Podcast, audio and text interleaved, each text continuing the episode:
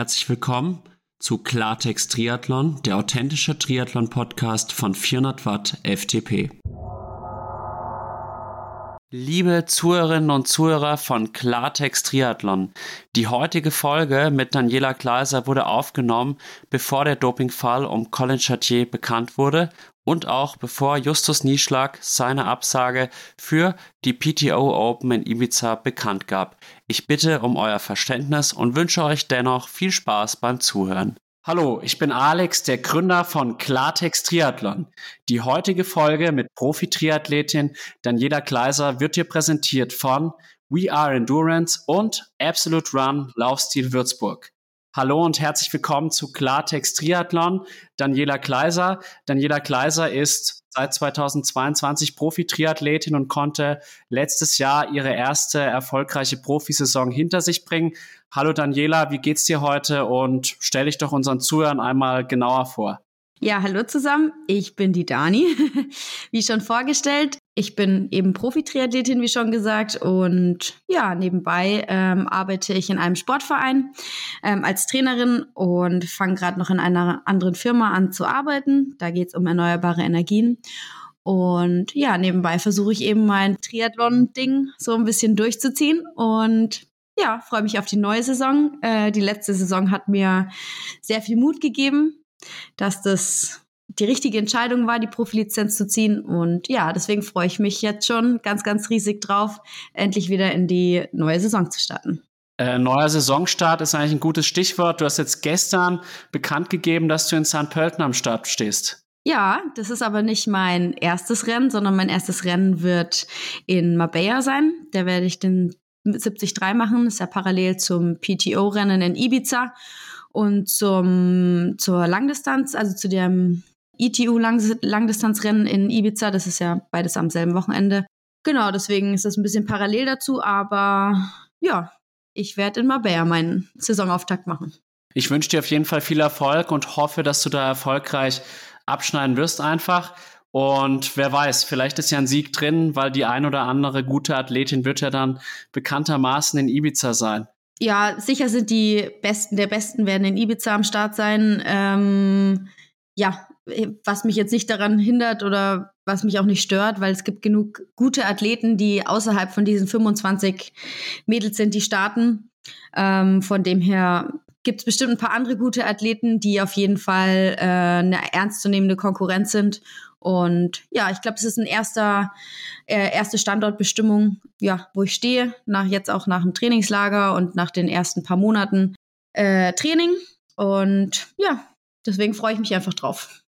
Ich glaube, jeder Athlet freut sich dann endlich wieder an der Startlinie zu stehen. Also ich muss auch sagen, dass man, wenn man jetzt, sage ich mal, den letzten Wettkampf im September hatte, dass man dann irgendwann einfach brennt dafür und dann einfach zeigen will, was man trainiert hat. Du hast jetzt gerade die PTO Open angesprochen, die dann in Ibiza stattfinden. Hast du da auch mal mit einer Wildcard noch spekuliert oder sowas?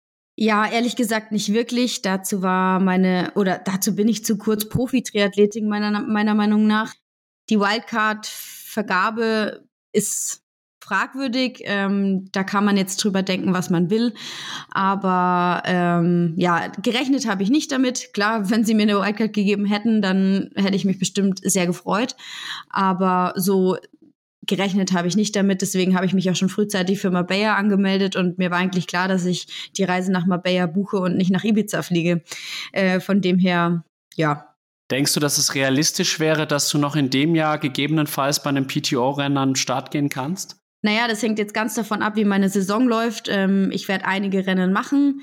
Ähm, sicher werde ich da auch Punkte sammeln, das ist ja keine Frage. Aber selbst wenn ich noch ein äh, Rennen machen dürfte in der PTO oder sie mir eine Wildcard geben oder wie auch immer, würde ich wahrscheinlich nicht an den Start gehen können, einfach aus finanzieller Hinsicht, weil die nächsten Opens sind eben nicht mehr die Europe Opens, sondern es ist, geht dann gleich nach Asien, USA, Kanada das ist halt mit einer Reise verbunden, die finanziell aufwendig ist und das ist bei mir noch nicht drin. Hoffen wir, dass es soweit kommt und du durch vor allem sportliche Erfolge Sponsoren und mögliche Geldgeber überzeugen kannst. Du hast jetzt gerade auch schon angesprochen, du musst natürlich dann auch als Profi-Triathletin auch irgendwie dich finanzieren und du musst auch nebenbei arbeiten. In welchem Umfang arbeitest du denn und vor allem auch, wo arbeitest du denn derzeit? Ähm, aktuell arbeite ich im Sportverein 21 Stunden die Woche und das bedeutet aktuell für mich natürlich 21 Stunden in der Halle zu stehen und ähm, wenig Regeneration zu haben. Das ist ganz klar, ist jetzt nicht so der beste Case, aber wenn man es vergleicht zum letzten Jahr, da stand ich einfach noch 31 Stunden in der Halle, habe dann noch an der Schule gearbeitet und ja, Sportunterricht gegeben. Das war nochmal ein ganz anderes Level auch der Weg zur Schule hin und zurück, es waren einfach zeitliche Umfänge. Das ist dann, ja, war schwierig. Aber ja, dieses Jahr ist schon ein bisschen weniger und für mich wird es jetzt, wie schon am Anfang gesagt, auch eine Umstellung geben. Ich gehe ein bisschen in eine Firma rein, die mit erneuerbaren Energien zu tun hat unter anderem auch mein Sponsor ist und oder eben mich auch unterstützt in dem, was ich als Triathletin mache. Und äh, deswegen finde ich das wahnsinnig cool, dass ich da mich auch ein bisschen weiterentwickeln kann, einfach in einem Thema zu arbeiten, was uns, glaube ich, die nächsten Jahre interessieren wird und was einfach zukunftsversiert ist. Und ja, da werde ich jetzt ein bisschen auch im Homeoffice arbeiten können. Deswegen freue ich mich da eigentlich riesig drauf, dass ich ein bisschen mehr Re Regeneration bekomme und ein bisschen weniger in der Turnhalle stehen muss. Und dann ähm, ja, hoffe ich, dass damit auch meine Leistung ein bisschen angeschoben wird. Davon ist zumindest auszugehen. Wie schaut dann deine neue Aufgabe dort aus und wie heißt vor allem auch das Unternehmen? Ähm, das Unternehmen heißt BS Energie UG.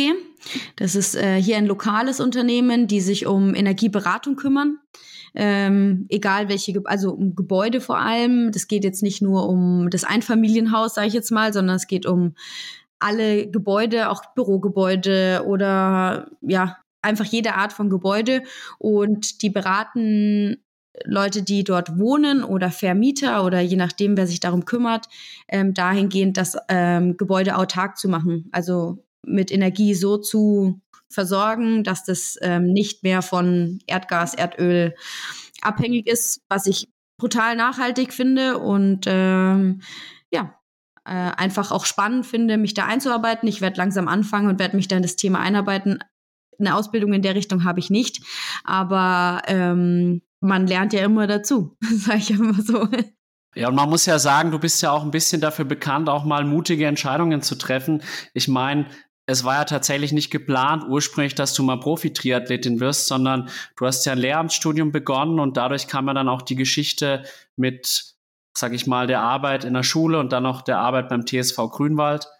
Ja, klar. Ähm, ich habe eigentlich ein Lehramtsstudium gemacht, das habe ich äh, abgebrochen mit Corona, ähm, weil es für mich kein Ende mehr in Sicht war. Ähm, ich fand es extrem schwer. Also ich habe Mathe und Sport auf Lehramt studiert ähm, und Sport auch fertig gemacht. Also die Sportsachen hätte ich alle in der Tasche gehabt, aber in Mathe kam ich einfach nicht mehr voran mit den Online-Vorlesungen und ich fand es dann irgendwie doppelt schwer.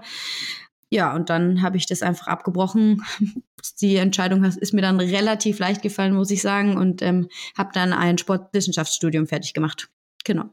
Ich kann es ein bisschen nachvollziehen. Ich weiß nicht, ob es die Zuhörerinnen und Zuhörer schon wissen. Ich habe nämlich auch mal Mathe studiert und habe es dann aber auch abgebrochen, habe dann Deutsch und Sportlehramt gemacht. Ich muss auch sagen, dass ich es nicht bereue, aber kann mich da auch gut reinversetzen, vor allem wenn dann auch noch die ganzen Vorlesungen ausfallen. Und was man aber bei dir dann schon merkt, du bist dann auch auf jeden Fall vielseitig und auch immer bereit, quasi neue Wege zu gehen. Das finde ich eigentlich richtig, richtig cool, muss ich sagen. Ja, ich finde es spannend, einfach auch in solche Themen, die einfach uns in der Zukunft beschäftigen werden, ähm, mich da ein bisschen einzubringen und neue Sachen zu lernen und zu erfahren. Und äh, ja, selbst wenn man, ich finde heutzutage ist einfach so, dass wenn man selbst in einem Thema jetzt nicht so die Ausbildung hat, sage ich jetzt mal, ähm, wenn man doch gewillt ist, äh, sich da einzuarbeiten und mehr zu lernen, dann arbeitet man sich da, glaube ich, dann doch sehr, sehr schnell rein und bildet sich so selbstständig weiter und weil es einfach einen interessiert. Und deswegen, ja, freue ich mich auf die Zeit und dort jetzt mitzuarbeiten und neue Dinge zu lernen und zu erfahren, die einfach uns für die Zukunft weiterbringen werden. Ich denke auch, dass es immer erstmal mit dem Interesse, das ist das Aller, Allerwichtigste. Und wenn dann aus dem Interesse einfach dann, sage ich mal, eine Motivation erwächst, sich selbst fortzubilden, dann kann man auch in Bereichen, sage ich mal, gute Arbeit leisten, in denen man eigentlich jetzt keine spezielle Ausbildung hat. Also ich will jetzt hier nicht meinen Podcast in alle, sage ich mal, über die Maßen loben, aber im Endeffekt habe ich jetzt auch kein Journalismusstudium oder so gemacht. und habe mir dann auch viel schnell aneignen können. Und ich glaube, das Wichtigste ist einfach wirklich, dass man dann für die Sache brennt. Und ich nehme dir das auf jeden Fall auch sehr ab, dass dir das Thema einfach am Herzen liegt. Und ich glaube, angesichts der Klimakrise, die sich ja eher noch zu verschärfen scheint, ich glaube auch, dass die die Temperaturanstiege auch quasi noch schneller vorangehen, als man es prognostiziert hat. Also ich glaube, dass du da wirklich in einem Bereich arbeitest, der sehr, sehr wichtig ist auf jeden Fall. Und eine interessante Entscheidung und ich denke, du wirst sie nicht bereuen. Ja, das glaube ich auch nicht. Das Thema Nachhaltigkeit haben wir jetzt schon ein bisschen so angesprochen. Natürlich spielt auch Nachhaltigkeit im Triathlon eine Rolle. Findest du, dass Triathlon schon nachhaltig genug ist? Ja und nein. Ähm, wir haben schon viele, viele Veränderungen in den letzten Jahren ähm, erlebt, die den Triathlon nachhaltiger gemacht haben. Ähm, Gerade was zum Beispiel Müll äh, angeht. Ich finde, da gibt es schon viele Veranstaltungen, die wirklich auf, den, auf die Müllproduktion achten. Ähm, es gibt auch Veranstaltungen, wo man sich denkt, puh, ähm, also hier haben sie noch nichts von Mülltrennung oder sonst irgendwas gehört. Es sind ein paar Dinge, die sind ein bisschen fraglich, äh, auch was angeht, wo verlegen wir eine Weltmeisterschaft hin oder wie auch immer. Da weiß ich nicht, ob das Ganze dann nachhaltig ist, wenn man eine 73-Weltmeisterschaft in ein kleines Finnland, in eine kleine Stadt, die eigentlich schon komplett von Ironman eingenommen ist für diese Zeit. Ob das nachhaltig ist, äh, sei in Frage gestellt. Aber ähm, ja, es gibt viele Wege und man kann Triathlon auch relativ nachhaltig gestalten. Man muss sein Trainingslager nicht äh, im, weiß ich nicht, 3000 Kilometer entfernten Lanzarote machen oder fliegen oder wie auch immer, was ja jetzt vom CO2-Ausstoß wesentlich krasser ist. Ähm, ich schaue, dass ich in der Nähe bleibe. Ich fahre zum Beispiel nach St. Moritz. Das ist von mir aus äh, dreieinhalb bis vier Stunden Fahrzeit. Das ist nicht so weit. Und ich glaube, da spare ich schon eine ganze Menge ein.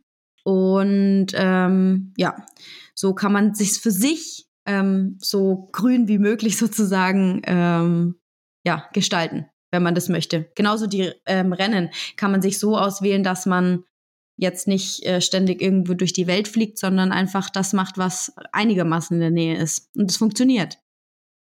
Kannst du das an einem konkreten Beispiel festmachen, wie du jetzt zum Beispiel versuchst, auch die Wettkämpfe so zu legen, dass das, sage ich mal, umweltmäßig zumindest verträglicher wird? Ähm, ja, also ich könnte ja auch äh, jetzt kommende Saison überall durch die Weltgeschichte fliegen und äh, Rennen machen in, keine Ahnung, in Kanada oder in den USA oder wo auch immer. Ähm, aber ich versuche meine Rennen so regional wie möglich zu halten und starte vor allem in Österreich. Ähm, und ja, ich werde jetzt ein Rennen in Spanien machen, vielleicht auch noch ein zweites, aber Spanien ist jetzt auch nicht gleich irgendwie der 14-Stunden-Flug. Das heißt, du bist dann auch jemand, der auch bewusst auf Flüge verzichtet, um auch der Umwelt etwas, was heißt, etwas Gutes zu tun oder zumindest den eigenen CO2-Fußabdruck zu verringern. Ja, ganz klar. Ich bin da auch ähm, einfach vom Typ Mensch her so, dass ich das auch gar nicht brauche. Ich muss jetzt nicht durch die ganze Welt fliegen, nur um mein, meine Rennen zu machen. Ich kann ja auch hier meine Rennen auswählen und ähm, hier es auch tolle und schöne und gute Rennen. Das sehe ich auch so. Ich meine, ich glaube, du hast letztes Jahr auch den Tegernsee-Triathlon gewonnen, ist das richtig? Ja. Und da kann man natürlich dann auch so ein bisschen der Local Hero sein, muss man ja auch sagen. Was manchmal, habe ich jetzt erst selbst wieder erlebt, viel mehr wert ist, irgendwie mal ein kleines Rennen zu gewinnen. Das erregt manchmal mehr Aufmerksamkeit als dann meinetwegen der sechste Platz bei irgendeinem Ironman oder Challenge-Rennen, würde ich sogar fast sagen. Ja, in der Region auf jeden Fall. Also ich glaube schon, dass das äh, in der Region natürlich für mehr Aufmerksamkeit sorgt, gerade auch die lokalen Läufe. Ich mache hier auch immer beim Burglauf mit, der in Grünwald von unserem Verein ähm, ausgerichtet wird.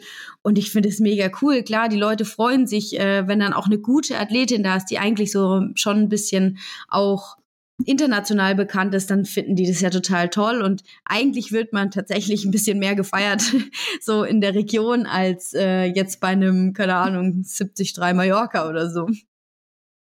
Das ist halt der sogenannte Heimvorteil. Und ich glaube, das ist halt auch, wenn ich jetzt an Markus Tomschke oder so denke, das ist ja auch so jemand, der quasi vor allem im Lokalen seinen Profisport verkauft Und das ist halt auch eine Art und Weise quasi vom Profisport zu leben oder es ist zumindest hilfreich auch, sich in der lokalen Geschichte auch in Szene zu setzen, würde ich sagen. Ich finde auch, dass man das vielleicht sogar machen sollte, gerade wenn man im Ort wohnt. Also ich wohne jetzt in einem nicht so großen Ort. Ähm, also ich eben nicht in der Stadt, wo ähm, die Kinder jetzt zum Beispiel, ich arbeite im Verein, bin da tätig. Die Kinder kennen mich seit keine Ahnung wie vielen Jahren. Ich arbeite da, seitdem ich zwölf Jahre alt bin. Da habe ich schon mitgeholfen, ähm, bei den Kursen mitzu, mitzuwirken. Und eben so gerade kleinere Kinder, die dann groß werden, die mit das miterlebt haben, wie ich Triathletin geworden bin, vom Age Grouper über den Weltmeistertitel dann zum Profi. Natürlich, die schauen zu mir auf, das weiß ich auch, aber ähm, das ist ja total schön. Das gibt einem ja auch was zurück, weil die einfach ja, man ist eine Vorbildfunktion und das ist ja auch was Tolles, weil ähm, nicht jeder Sportler ist ein Vorbild, aber wenn man das für die Kinder sein kann, dann ist das ja wahnsinnig cool. Und wenn die zu einem aufschauen und sagen, hey, so will ich auch mal werden, oder beim Burglauf mache ich mit, weil die Dani läuft da auch, dann ist es schon sehr, sehr schön, weil man bringt ja die Kinder dann auch zum, zum Sport und äh, auch zur Bewegung. Und ich finde es total schön und mir macht es dann Freude, wenn die Kinder dann auch Spaß haben und ich sehe, okay, die freuen sich einfach. Das ist einfach, ja, und Kinderfreude, finde ich, ist immer was, das gibt einem schon sehr, sehr, sehr viel zurück. Das kann ich aus eigener Erfahrung nur bestätigen. Was man halt schon auch sagen muss, man kann dem Leistungs- und dem Hochleistungssport natürlich schon so ein bisschen den Egoismus vorwerfen, da man ja zumindest in Augen vieler auch einfach nur seine eigenen persönlichen Träume lebt. Und ich finde, das, was du jetzt eben gesagt hast, ist eigentlich sehr, sehr entscheidend, dass man auch nicht nur der Sport, der egoistische Sportler ist, sondern dass man auch irgendwie was zurückgibt, beispielsweise in Form einer Identifikationsfigur eben für den Nachwuchs. Ja, ich finde es total wichtig, eben auch ähm, nahbar zu bleiben. Also dieses ja, dieses nah dran sein, ich war mal deren Trainer oder ich bin deren Trainer äh, immer noch. Ähm, ja, das gibt, das gibt den Kindern und Jugendlichen eben auch was, ähm, wo sie dann sagen, ja, das ist eben ein Vorbild und ähm, ich finde es ganz wichtig, da auch was zurückzugeben und nahbar zu bleiben. Und nicht äh, dann zu sagen, nee, ich bin jetzt Profi-Triathletin und jetzt kümmere ich mich nur noch um mich selbst. Das fände ich einen falschen Weg.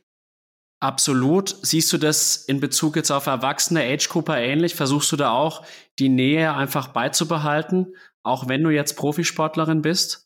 Ja, klar. Ähm, hier in dem Ort, wo ich wohne, gibt's genug Triathleten, die erwachsen sind, die natürlich auch wesentlich älter sind als ich.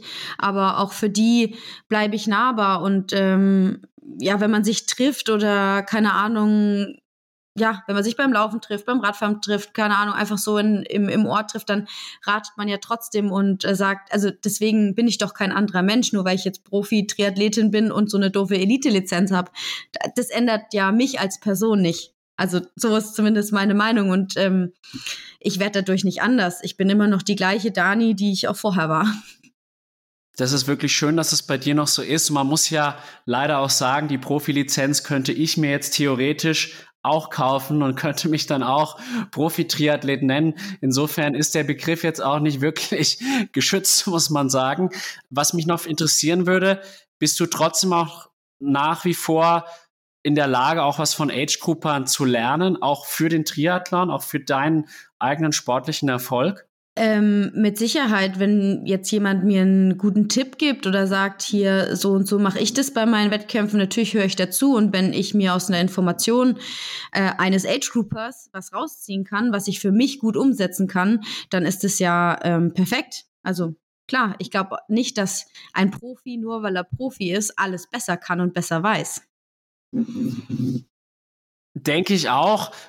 Zumal natürlich auch im Profisport die Gefahr besteht, ich denke bei dir jetzt weniger, weil du hast ja noch so ein bisschen den Bezug zur realen Welt, sage ich jetzt mal. Also der Bezug einfach dazu, wie es ist, auch normal zu arbeiten. Ich glaube, diese Gefahr ist dann eher bei Athleten gegeben, die halt wirklich sich rein auf den Sport fokussieren können und da eigentlich ja eben keine Probleme mehr haben, ihren, ihr finanzielles Auskommen zu finanzieren. Ja, das äh, kann sehr, sehr gut sein, ähm, dass wenn man eben nicht mehr arbeitet und dann aber auch das Umfeld hat, dementsprechend, dass man sich auch nicht mehr mit anderen trifft. Ich glaube, dann kann es schon richtig schwierig werden, ähm, da nicht irgendwie abzudriften sozusagen und äh, derselbe Mensch zu bleiben. Ich kann mir das schon vorstellen, dass das dann relativ schwierig ist, wenn man eben einfach auch nicht mehr rausgeht. Also jetzt, keine Ahnung, wenn dann auch noch für einen eingekauft wird und für einen gekocht wird und man eigentlich sich nur noch um sich selbst, um sein Training und seine Leistung kümmert, dann hat man wahrscheinlich wenig Bezug zur Realität. Das stimmt allerdings. Würdest du sagen, dass es also gut ist, auch neben dem Triathlon, neben dem Profisport, einem normalen Beruf nachzugehen in einem gewissen Umfang oder einfach Nebentätigkeiten zu machen? Für mich ja. Ich kann da aber auch einfach nur für mich sprechen. Ich glaube, für, für den einen oder anderen wird es anders möglich sein. Ich, für mich könnte es nicht, ähm, Vollprofi zu sein sozusagen ähm, und nichts mehr nebenbei zu tun. Das würde mich, glaube ich, nicht zufriedenstellen und mir würde was fehlen. Ich möchte auch äh, meinen Kopf ein bisschen beschäftigen und nicht nur mein Körper und dann sonst nichts mehr. Das kann ich im, Tri im, im Trainingslager mal machen. Das ist bestimmt auch total cool. Aber dann, ich weiß ja das Trainingslager dann gar nicht mehr zu schätzen, wenn ich so nur noch so lebe. Ich glaube, mir wird wirklich was fehlen und auch der Kontakt zu Menschen. Ich bin ein sehr kontaktfreudiger Mensch, ich bin ein sehr offener Mensch. Ähm, ich glaube, das wird mir auf Dauer einfach fehlen. Oder ich bräuchte so eine riesen Community, die um mich rum ist. Keine Ahnung, aber das, das geht ja auch nicht. Kannst ja nicht irgendwie zehn Leute um dich rum beschäftigen, nur damit du eine Community hast, wo du Leute triffst. Und ich denke halt auch, gerade in Zeiten von Verletzungen oder auch mal Krankheiten, die ja auch vorkommen können. Ich denke jetzt zum Beispiel an Maximilian Schachmann aus dem Radsport, der im Endeffekt seit zwei Jahren gefühlt nur krank ist auch. Und wenn du dann nichts daneben hast, glaube ich, dass du auch psychisch in ein ganz schönes Loch fällst einfach.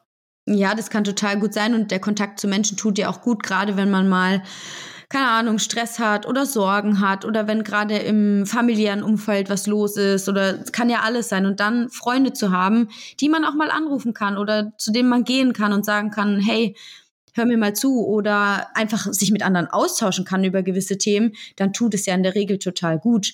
Und ähm, ist meistens ja viel, viel sinnvoller, als irgendwelche Sachen an sich reinzufressen und ähm, alleine mit Dingen klarkommen zu müssen.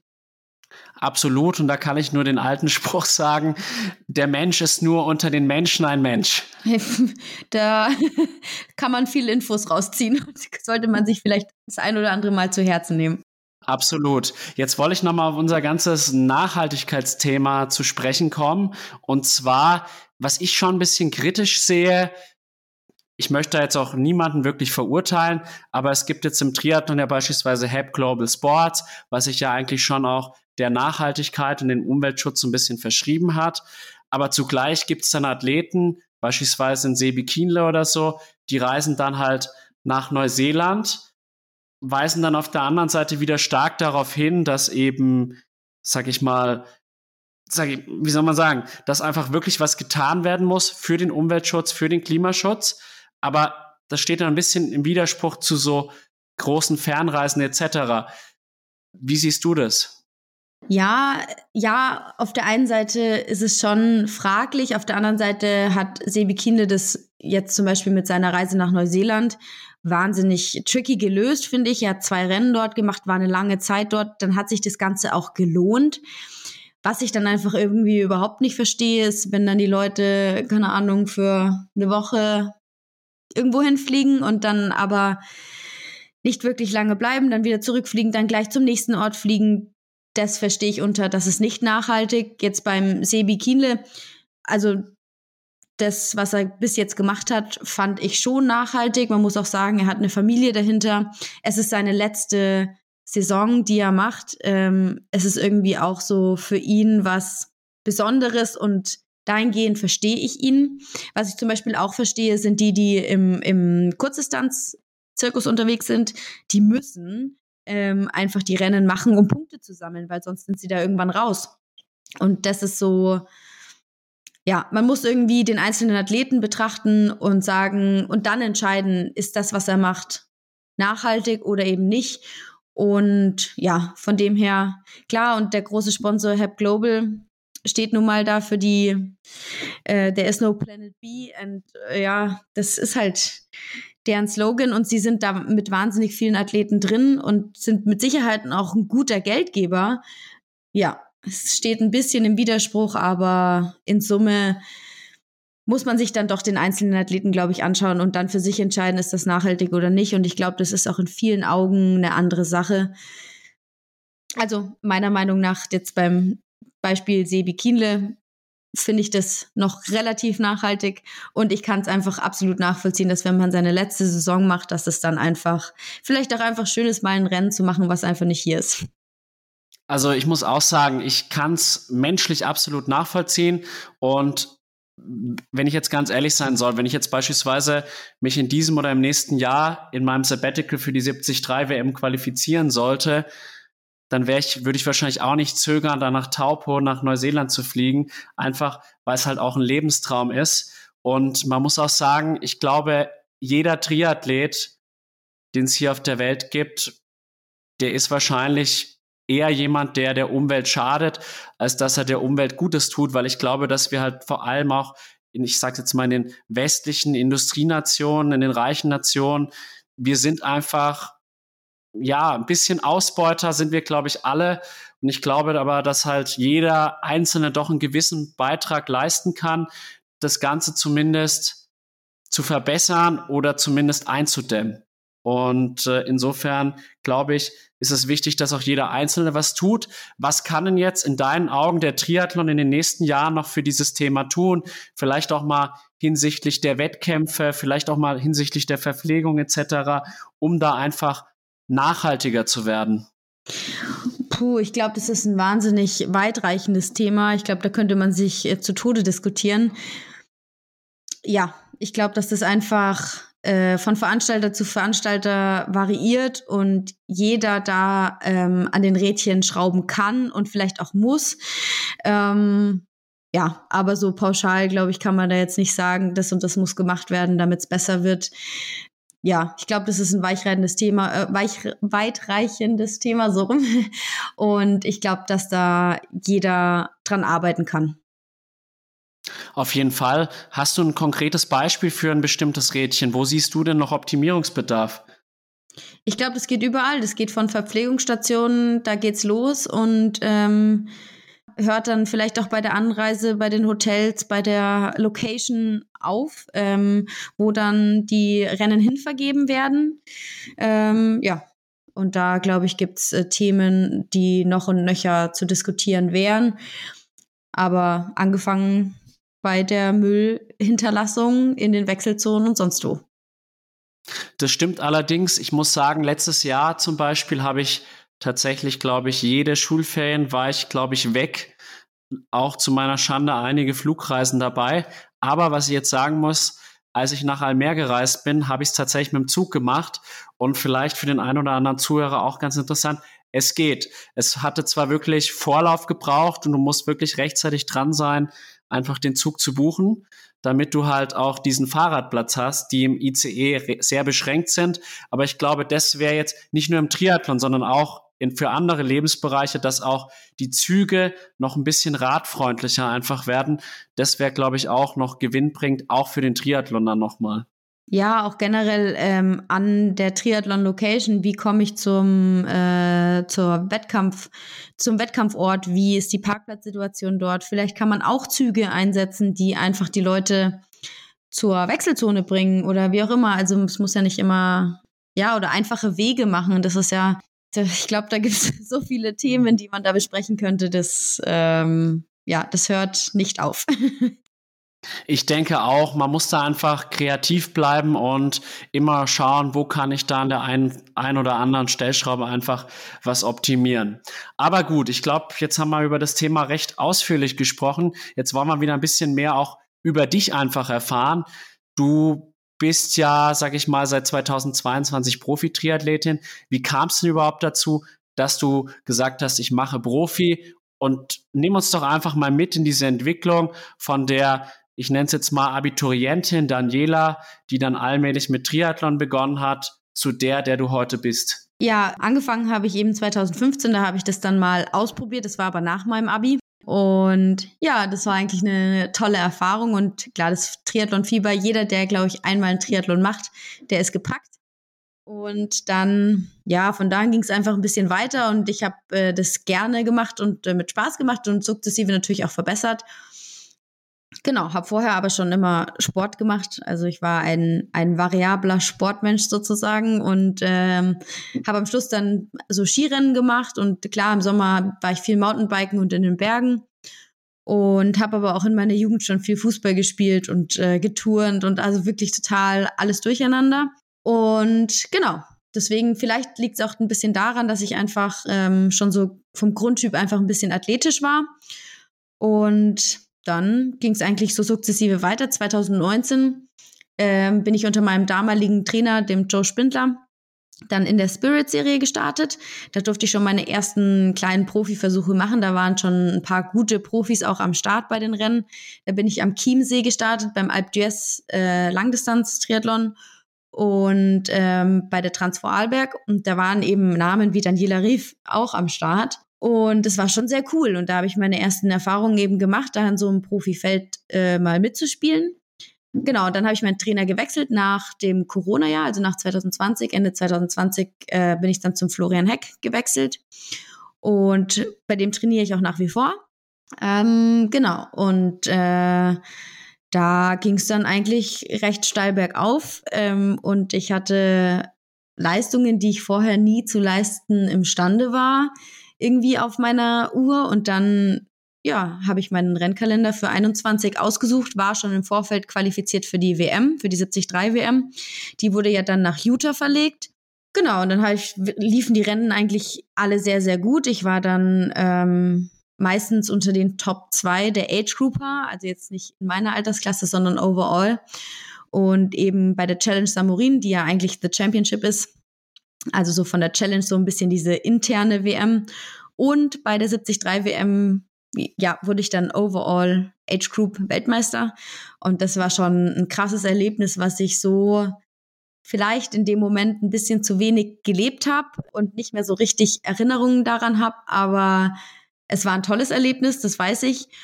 Und ja, dann ist die Entscheidung recht leicht gefallen. Dann habe ich gesagt, ja, äh, wenn ich jetzt die ganze Saison so gut war, dann probiere ich es doch mal einfach als Profi. Hatte natürlich im Vorfeld totale Sorgen, ob das voll schief geht oder ja, was passiert einfach. Ja, habe dann die Profilizenz gezogen und das letzte Jahr, die Rennen, die Ergebnisse haben mir dann doch irgendwie recht gegeben. Und das ist eigentlich sehr schön und eigentlich nur so eine kleine Bestätigung von meiner eigenen Entscheidung. Absolut. Inwiefern hast du das zu wenig gelebt? Weil es ja schon was Besonderes. Age Group Overall, das ist schon sehr, sehr ambitionierter Sport, muss man wirklich sagen.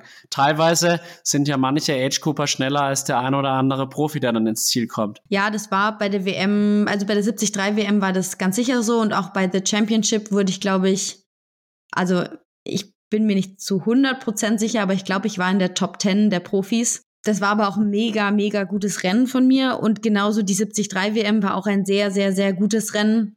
Da hatte ich einen Top-Tag und ähm, dass man dann overall Age Group Weltmeister wird, das ist brutal cool. Und äh, in dem Sinne habe ich es zu wenig gelebt, weil ich, also gerade bei der 73 WM, war am Abend des Rennens selbst, da war dann um 20 Uhr die Siegerehrung und ja, da war Siegerehrung, dann waren wir so um 23 Uhr zu Hause ähm, haben dann noch drei Stunden geschlafen oder vier und sind dann nach Las Vegas zurückgefahren mit dem Auto und sind in den Flieger gestiegen, äh, sind nach Hause geflogen und standen am nächsten Tag um 14 Uhr wieder in der Turnhalle. Und das war halt ein Erlebnis, damit war die WM für mich vorbei. Damit war das Erlebnis vorbei, damit war der Weltmeisterschaftstitel vorbei, weil ich war im ganz normalen Arbeitsalltag gefangen und zwar einen Tag, nachdem ich Weltmeisterin geworden bin. Und das war wenn ich es nochmal machen könnte, würde ich es anders machen. Ganz, ganz sicher. Und das einfach nochmal feiern. Ich habe diesen T Titel nie gefeiert. Nie. Das musst du dringend nachholen. Und ich muss sagen, irgendwie bin ich wirklich ein bisschen betroffen, fast schon während du das mir erzählt hast. Also ist jetzt vielleicht ein bisschen übertrieben, aber ist eigentlich echt schade, wenn man eigentlich sowas Besonderes erreicht, dass man das dann nicht irgendwie auch so richtig mal genießen kann, sondern im Endeffekt da Stress, Stress, dann nach Deutschland reist. Und also ich glaube, da musst du auf jeden Fall was nachholen. Vielleicht ja mit einer erfolgreichen 73 WM 2023. Wäre natürlich schön. weil letztes Jahr St. George lief ja leider nicht ganz nach deinen Vorstellungen, wie du mir im Voraus erzählt hast. Ja, nachzuholen gilt es sicher, aber ich glaube, also vielleicht wird man tatsächlich nur einmal Weltmeister und da bin ich Weltmeisterin geworden und wer weiß, ob mir das überhaupt noch mal gelingt. Ähm, jetzt bin ich Profi, das ist wesentlich schwerer, Weltmeisterin zu werden und ja, vielleicht habe ich da einfach was verpasst, aber aus seinen Fehlern lernt man. und ähm, ja, äh, letztes Jahr St. George lief nicht nach meinen Vorstellungen, es war einfach das ganze komplette Gegenteil von dem Jahr davor. Äh, Im Jahr davor war es heiß, hatte um die 40 Grad. Der Renntag selbst war zwar dann auch nicht so toll, das Wetter, weil es ein bisschen turbulent mit Gewittersturm und so weiter, aber da hat es immerhin zwischen 25 und 30 Grad. Und diesmal hatten wir ein Grad Außentemperatur in der Früh. Das war ähm, für mich nix, aber das weiß ich jetzt auch. Und äh, ja, ich traue dem Ganzen nicht hinterher. Ich habe daraus sehr viel Motivation geschöpft, ähm, einfach viel, viel stärker zurückzukommen, als ich die letzte Saison beendet habe, weil es war natürlich ein semi-guter Saisonabschluss. Ja, es war die WM, aber es war einfach nicht, nicht zufriedenstellend für mich. Und ja, um darauf zu sprechen zu kommen, 2023 die WM, die werde ich sicher nicht starten. Ähm, selbst wenn ich mich qualifiziere, werde ich dort nicht in den Start gehen, weil es mir einfach zu teuer ist, muss ich ganz ehrlich sagen. Das ist einfach, ähm, ich habe jetzt mal die Preise schon angeschaut für Finnland. Ich habe den Slot noch nicht und aber selbst wenn ich ihn bekomme, dann ähm, sprengt es jegliches Budget meines Kontos. Ja, das ist traurig, aber das ist halt irgendwie so, das Seltsame an unserem Sport, im Endeffekt das Geld liegt bei den Altersklassenathleten und viele Profi-Triathleten, die müssen wirklich extrem aufs Geld schauen und ist halt blöd, weil du hättest die sportliche Leistung und kannst dann letztlich aus finanziellen Gründen nicht antreten. Ja, absolut. Ähm, ist schon immer fraglich. Du musst dich halt komplett selbst aufstellen. Auch sponsorentechnisch musst du dich komplett selber organisieren. Da ist keiner, der sagt, ähm, hier, der und der ist der neue Sponsor und der schiebt dir jetzt das Geld hinterher. Ähm, ist in unserem Sport ist in unserem Sport so und ich finde auch die Sportförderung in Deutschland könnte wesentlich besser sein als sie ist ich verstehe auch nicht, warum es da keine nationalen Förderungsgelder gibt, ähm, um Athleten zu fördern, die einfach gut sind. Ja, sei alles dahingestellt. Ich glaube, da kann man sich auch aufregen, wie man will. Es wird sich nichts ändern, äh, was sehr, sehr schade ist. Ich glaube, es haben auch schon genug Athleten versucht, daran was zu ändern oder haben eben sich auch zu Wort gemeldet schon. Auch Athleten, die da schon äh, eigentlich in einem olympischen Kader sind. Ja, ist halt so und damit müssen wir uns abfinden und müssen uns halt selber aufstellen. Aber ich glaube, das kriegt man hin und je besser die Leistungen werden, desto mehr kann man sich ja dann auch finanziell aufstellen. Also ich sehe das ähnlich wie du. Man ist halt im Endeffekt eine Art Ich-AG, man ist eine Art Selbstständiger und muss sich halt dann auch gut in Szene setzen und vermarkten. Dass es jetzt von staatlicher Seite da keine wirkliche Förderung gibt, kann ich auch nur bedingt nachvollziehen. Das Einzige, was ich halt sagen muss, das habe ich vorhin schon angeschnitten, es ist halt, der Begriff Profi-Triathlet ist halt kein geschützter Begriff. Also theoretisch könnte ich eben auch die Profilizenz lösen und vielleicht ist halt da auch so ein bisschen der Hund begraben. Ja, vielleicht müsste man eigentlich grundlegend an dem System mal was ändern und zu sagen, wer ist eigentlich Profi-Triathlet, wer ist gut genug, wen fördern wir, weil er Potenzial hat, Ergebnisse zu erzielen, die international herausstechend sind. Aber das, da, ich glaube, das ist dann so vielschichtig, wo man dann sich so, wo man reinschauen muss einfach. Das ist ja eine never-ending Story, schätze ich. Ich, ich vermute leider auch. Und ich glaube, es bringt jetzt auch nichts, sich zu sehr den Kopf zu zerbrechen. Du hast jetzt gesagt, dass 2022 St. George ein bisschen enttäuschend war. Würdest du denn sagen, dass man generell aus Niederlagen oder schlechten Rennen mehr Motivation schöpfen kann als aus sehr guten? Nee, generell nicht. Ähm, ich glaube, dass man in einem schlechten Rennen sehr viel lernt über sich selbst. Ähm, ich habe auch in St. George sehr viel über mich selbst gelernt. Ich habe äh, gegen meinen eigenen Kopf gekämpft und zwar das ganze Rennen und ich darauf bin ich auch stolz. Ich bin stolz, dass ich das Rennen bis zum Schluss äh, durchgezogen habe und dass ich dann auch noch einen ganz guten Lauf äh, hingezaubert habe sozusagen. Die Laufzeit war jetzt nicht schlecht, ähm, aber ich war mental eigentlich ab Kilometer 10 vom Radfahren so durch, dass ich am liebsten ausgestiegen wäre. Ich habe nur noch gezittert, meine Zähne, mein ganzer Kiefer, alles hat wehgetan. Und äh, theoretisch hätte ich aussteigen können. Ähm, aber ich habe da schon noch gegen mich selbst gekämpft. Ich glaube, das zeigt einem halt so ein schlechtes Rennen, wo es einem einfach dann richtig mies geht. Und daraus schöpft man auch Motivation, weil man sich denkt, scheiße, also das war jetzt echt mal richtig gar nichts und eigentlich kann ich es viel, viel besser das will man ja dann auch wieder unter Beweis stellen. Das ist so für mich die Motivation. Aber ich muss sagen, aus den guten Rennen ziehe ich auch mega, mega viel Motivation.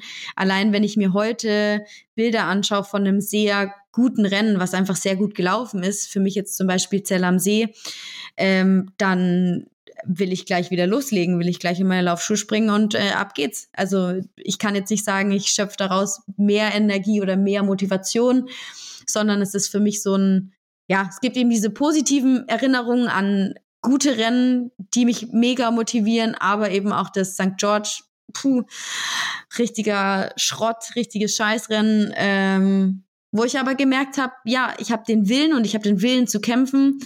Es hat an dem Tag nicht gereicht, weil die äußeren Bedingungen einfach für mich bescheuert waren und ich nicht das zeigen konnte, was ich kann. Und aber das werde ich dann schon dieses Jahr schon wieder machen. Was ich aber sehr, sehr schön finde jetzt bei deinen Ausführungen, dass dein Fokus eben nicht so sehr auf dem Negativen ist, weil ich habe tatsächlich auch bei vielen Profi-Triathleten, aber auch bei Edge Cooper den Eindruck, dass die zu hart mit sich ins Gericht gehen und auch irgendwie immer so chronisch unzufrieden sind oder chronisch nicht zufrieden sein können und irgendwie immer mehr den Blick auf dem Negativen haben und irgendwie so ein bisschen in so eine Art Selbstoptimierungswahn kommen fast schon. Das finde ich gut, dass du auch wirklich auch den Fokus auf das Positive setzt, beispielsweise eben gute Rennen und dann gleichermaßen sowohl aus schlechten Rennen als auch aus guten Rennen eben einen Mehrwert ziehen kannst für mich steht irgendwie dann immer noch die Freude und der Spaß im Vordergrund. Und ich habe richtig Freude an dem Sport und ich habe richtig Spaß an dem Sport. Und ich glaube, wenn der Spaß und die Freude da sind, dann geht die Leistung mit nach oben, weil dann kann ich ja auch besser werden. Zumindest geht es mir so. Wenn ich jetzt die ganze Zeit denken würde, oh, ich bin so schlecht und ich muss unbedingt besser werden, dann wäre ich ja nie mit irgendwas zufrieden. Und wenn ich mal eine gute Einheit hinlege und sage, ja, das lief richtig gut, dann muss ich doch auch sagen, ja, das lief richtig gut und damit werde ich ja besser. Beim nächsten Mal kann ich es vielleicht dann noch ein Stück schneller machen. Aber für den Moment war es erstmal richtig gut.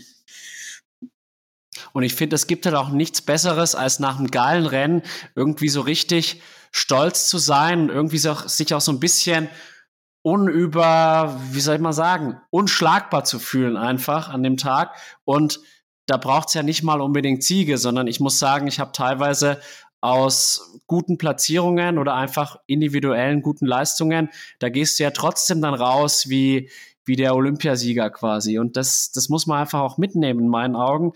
Siehst du also auch so ein bisschen diese Tendenz zur Selbstoptimierung, die im Triathlon durchaus da ist, kritisch? Ja, nicht zwangsläufig, zwangsläufig kritisch. Ähm, ich glaube, es ist Ty Typsache, auch, also wie viel es einfach äh, Typsache ist, aber für mich ist es halt auch, ähm, ja, ich schöpfe eben auch aus Erfolgen sehr viel Motivation und auch so Teilerfolgen. Man muss ja, man muss ja, also man kann ja nicht von 0 auf 100 gehen, sondern man muss ja jede Stufe einzeln nehmen und eine Treppe geht man ja auch nicht von der ersten Stufe dann gleich ganz nach oben und überspringt alle Zwischenstufen. Und es ist nun mal einfach eine Treppe und der Weg zum Erfolg ist mit Sicherheit eine Treppe, die auch manchmal vielleicht den einen oder anderen Abzweig hat. Und das gehört, das, also für mich gehört das ganz klar dazu. Und jetzt nur so als Beispiel, nach Zell am See bin ich ja Vierte geworden, mal wieder Vierte in dem Jahr. Ähm, haben mich ganz viele Leute gefragt, also ganz kurioserweise, Dani, oh shit, jetzt bist du schon wieder Vierte geworden. Es tut mir ein bisschen leid für dich, wo ich echt gesagt habe, sag mal, Leute, seid ihr eigentlich komplett bekloppt? Ähm, ich bin Vierte geworden bei einem abartig krass besetzten Rennen mit einer Emma Pellant, äh, die ein krasses Rennen hingelegt hat und gewonnen hat. Und ich, Leute, ich war nur vier Minuten dahinter oder vier Minuten irgendwas. Und was ist das bitte für ein krasses Ergebnis? Also ich war einfach mega stolz auf mich selbst und die sagen, oh, es tut mir total leid für dich. Wo ich mir echt gedacht habe, oh nee, jetzt, ich steig gleich aus. Aber ich weiß auch nicht, was manchmal da mit den Leuten los ist irgendwie.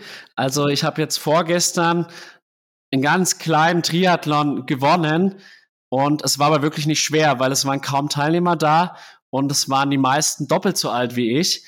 Aber du kannst dir gar nicht vorstellen, wie viele Reaktionen ich bekommen habe, so Glückwunsch und so weiter. Und dann teilweise, wenn ich richtig gute Rennen gemacht habe, über die ich mich richtig gefreut habe, wie 24. Platz letztes Jahr beim Erlangen Triathlon, wo ich dann auch unter der Hitze mal gut gelaufen bin. Da kommt dann irgendwie kaum Glückwunsch oder so. Also dieses irgendwie auch sehr platzierungsmäßige Denken. Also das ist, finde ich, manchmal ein bisschen zu wenig einfach auch. Ja, ich glaube, ähm, einige Leute, gerade so in den sozialen Medien, können sich überhaupt nicht in die Lage reinversetzen. Das ist der Punkt eins.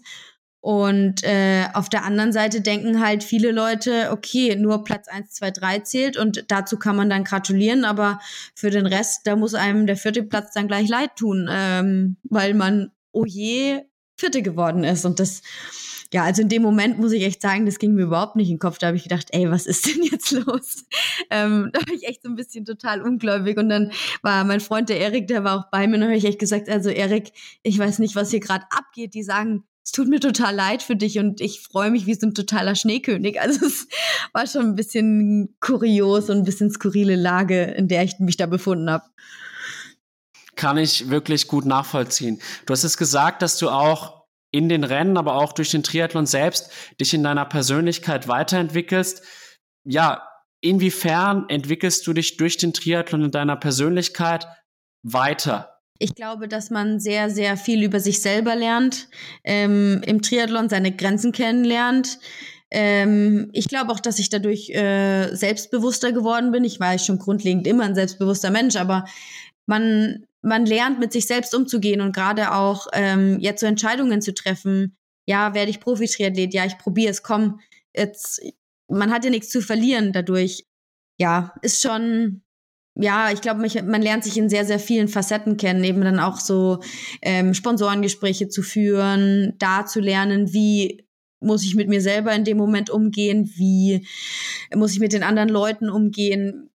Da entwickelt sich eine Persönlichkeit natürlich weiter, wo man eben auch mal ein bisschen von sich selbst so ganz krass überzeugt sein kann. Daran muss ich noch ein bisschen arbeiten, so ein bisschen zu prahlen von mir. Das muss man vielleicht bei Sponsorengesprächen ab und zu mal machen fällt nicht jedem leicht, aber ich glaube, da muss man sich dann eben mit dem Sport so ein bisschen entwickeln.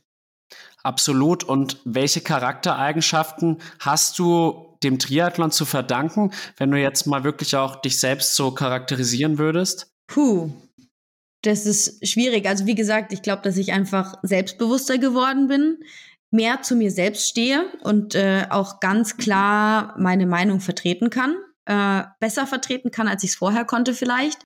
Ja, und woran ich eben noch arbeiten muss, ist einfach ein bisschen so diese, ja, bisschen Selbstverliebtheit ähm, rüberzubringen. Das äh, fällt mir noch ein bisschen schwer, weil ich dann eher so, ich finde, ich bin noch nicht so eine krasse Triathletin. Ich habe noch sehr, sehr viele Vorbilder, die alle noch über mir stehen und ich kann es, glaube ich, im Moment noch keinem Sponsor so richtig verkaufen, dass ich schon die krasseste der Welt bin, sozusagen. Aber das muss man, glaube ich, in unserem Sport muss man das manchmal können, zu sagen, ey Leute, in einem Jahr bin ich die krasseste der Welt. Auch wenn es gar nicht so ist. Aber so selbst überzeugt muss man sein.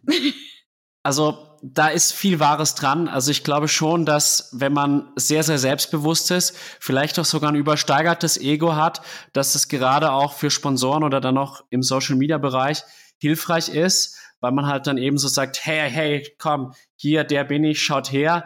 Und ich muss halt sagen, dass es halt teilweise auch bis in den durchschnittlichen Altersklassenbereich hineinragt. Also teilweise sehe ich da Instagram-Profile, wo erstmal drei Ergebnisse vom Ironman Frankfurt, Ironman Hawaii und die Zeiten und Platzierungen angegeben sind. Und ich muss sagen, irgendwie ist es nicht so ganz meine Art. Also ich bin schon auch jemand, wenn ich sag, wenn ich wo gut bin, dann sage ich das auch, ja.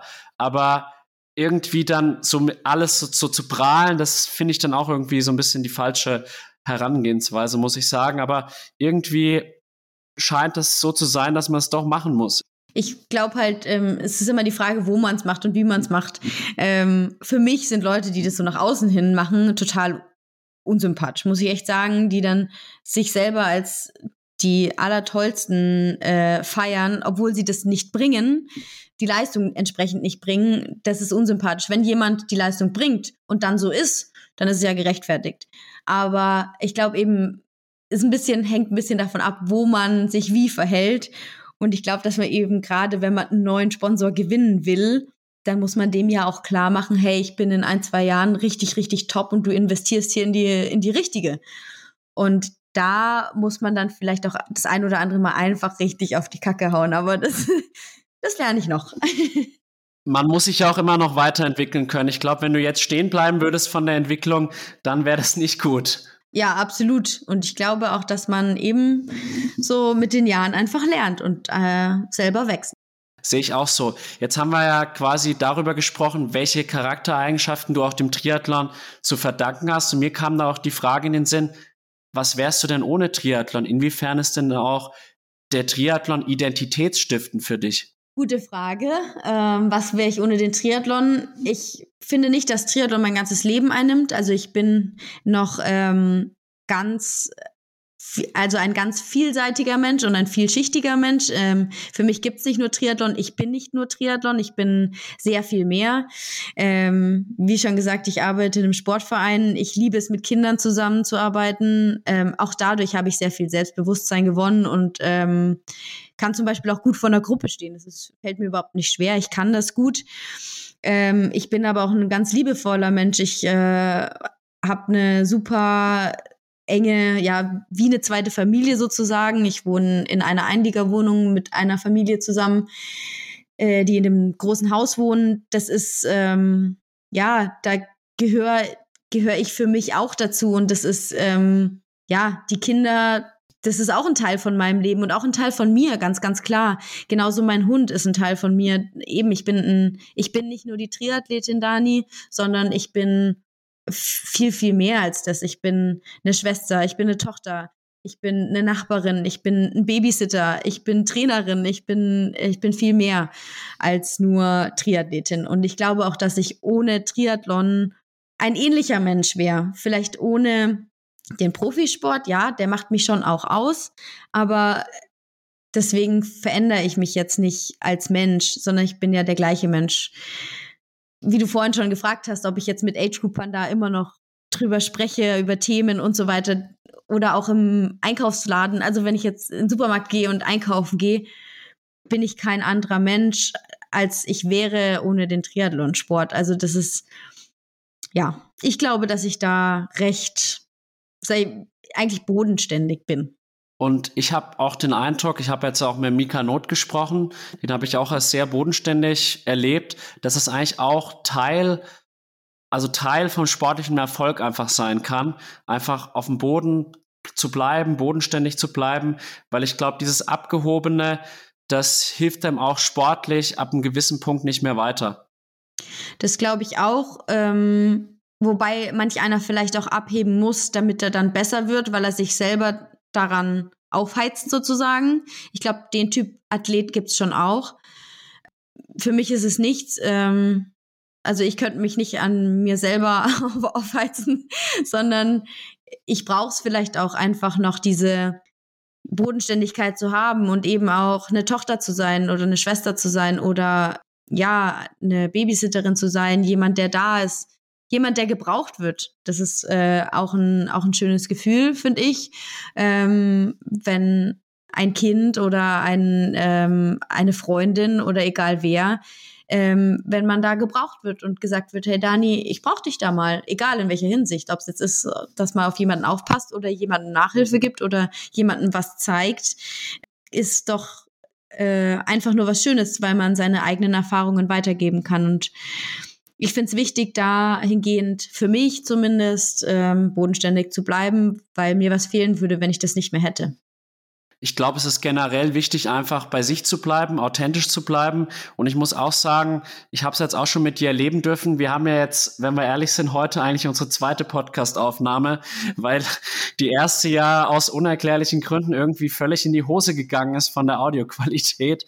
Und da hast du ja auch wirklich sofort gesagt, na gut, ist so, machen wir nochmal und äh, bin dir da auch sehr dankbar. Ja, sehr gerne, ist doch gar kein Thema. Und äh, an der Technik kann man ja manchmal nichts ändern. Das stimmt. Äh, ich glaube, der ein oder andere Triathlet, der verzweifelt auch mal an irgendwelchen Techniksachen am Rad oder sonst was oder an der Schwimmtechnik.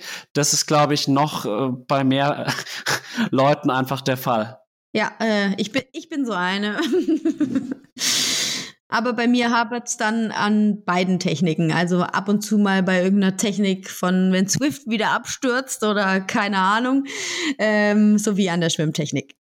Aber da bist du ja, sag ich mal, fleißig am Arbeiten, dass es besser wird. Und man muss ja auch sagen, dein Lauf ist ja schon auf dem Weltklasse-Niveau. Ja, vielen Dank, aber ich glaube, auch da ist auch noch Potenzial, weil ich glaube, da bin ich noch nicht am Ende. Da geht noch was. Habe ich zumindest so im Gefühl. Ich drücke dir die Daumen. Man muss natürlich sagen, wenn du jetzt die Messlatte Anna Haug hättest, dann ist es eine, die schwer zu übertreffen ist. Ja, aber ich, also für mich ist die läuferisch eine Messlatte ganz klar, weil ich glaube, mit vielen Profi-Triathleten brauche ich mich läuferisch nicht mehr messen. Deswegen muss ich ja die Messlatte hochlegen und damit äh, fallen da Namen wie Anne Haug oder ähm, eine Tamara Giwett, die jetzt abartig krass in Oceanside gelaufen ist. Oder eine Chelsea Sodaro, die auch wahnsinnig gut läuft. Oder eine Emma Pellant oder eine Laura Philipp. Also da fallen mir genug Namen ein, wo noch Messlatten sind. Aber wenn man in der PTO in die Weltrangliste schaut, dann bin ich da gar nicht so, zumindest im Laufen, ähm, nicht so weit weg von ganz oben. Das würde ich absolut so unterschreiben. Also da würde ich sagen, da ist nicht mehr es sind nicht mehr so viele Athletinnen vor dir und die, die vor dir sind, sind wirklich sehr, sehr namhaft. Und du hast es gerade angesprochen, Tamara Jewett.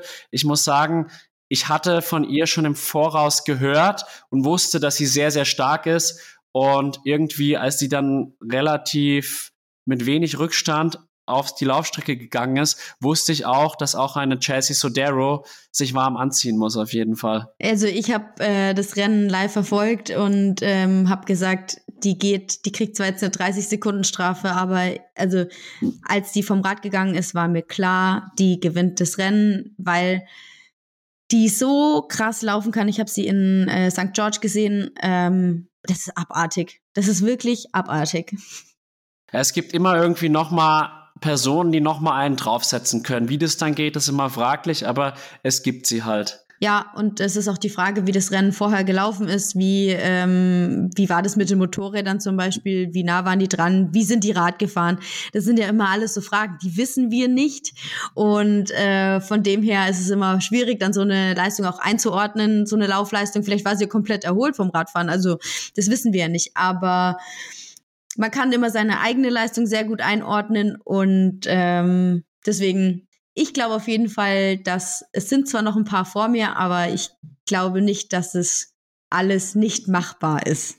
Es geht immer noch was. Auf jeden Fall. Und kleine Anekdote ist mir gerade irgendwie in den Sinn gekommen.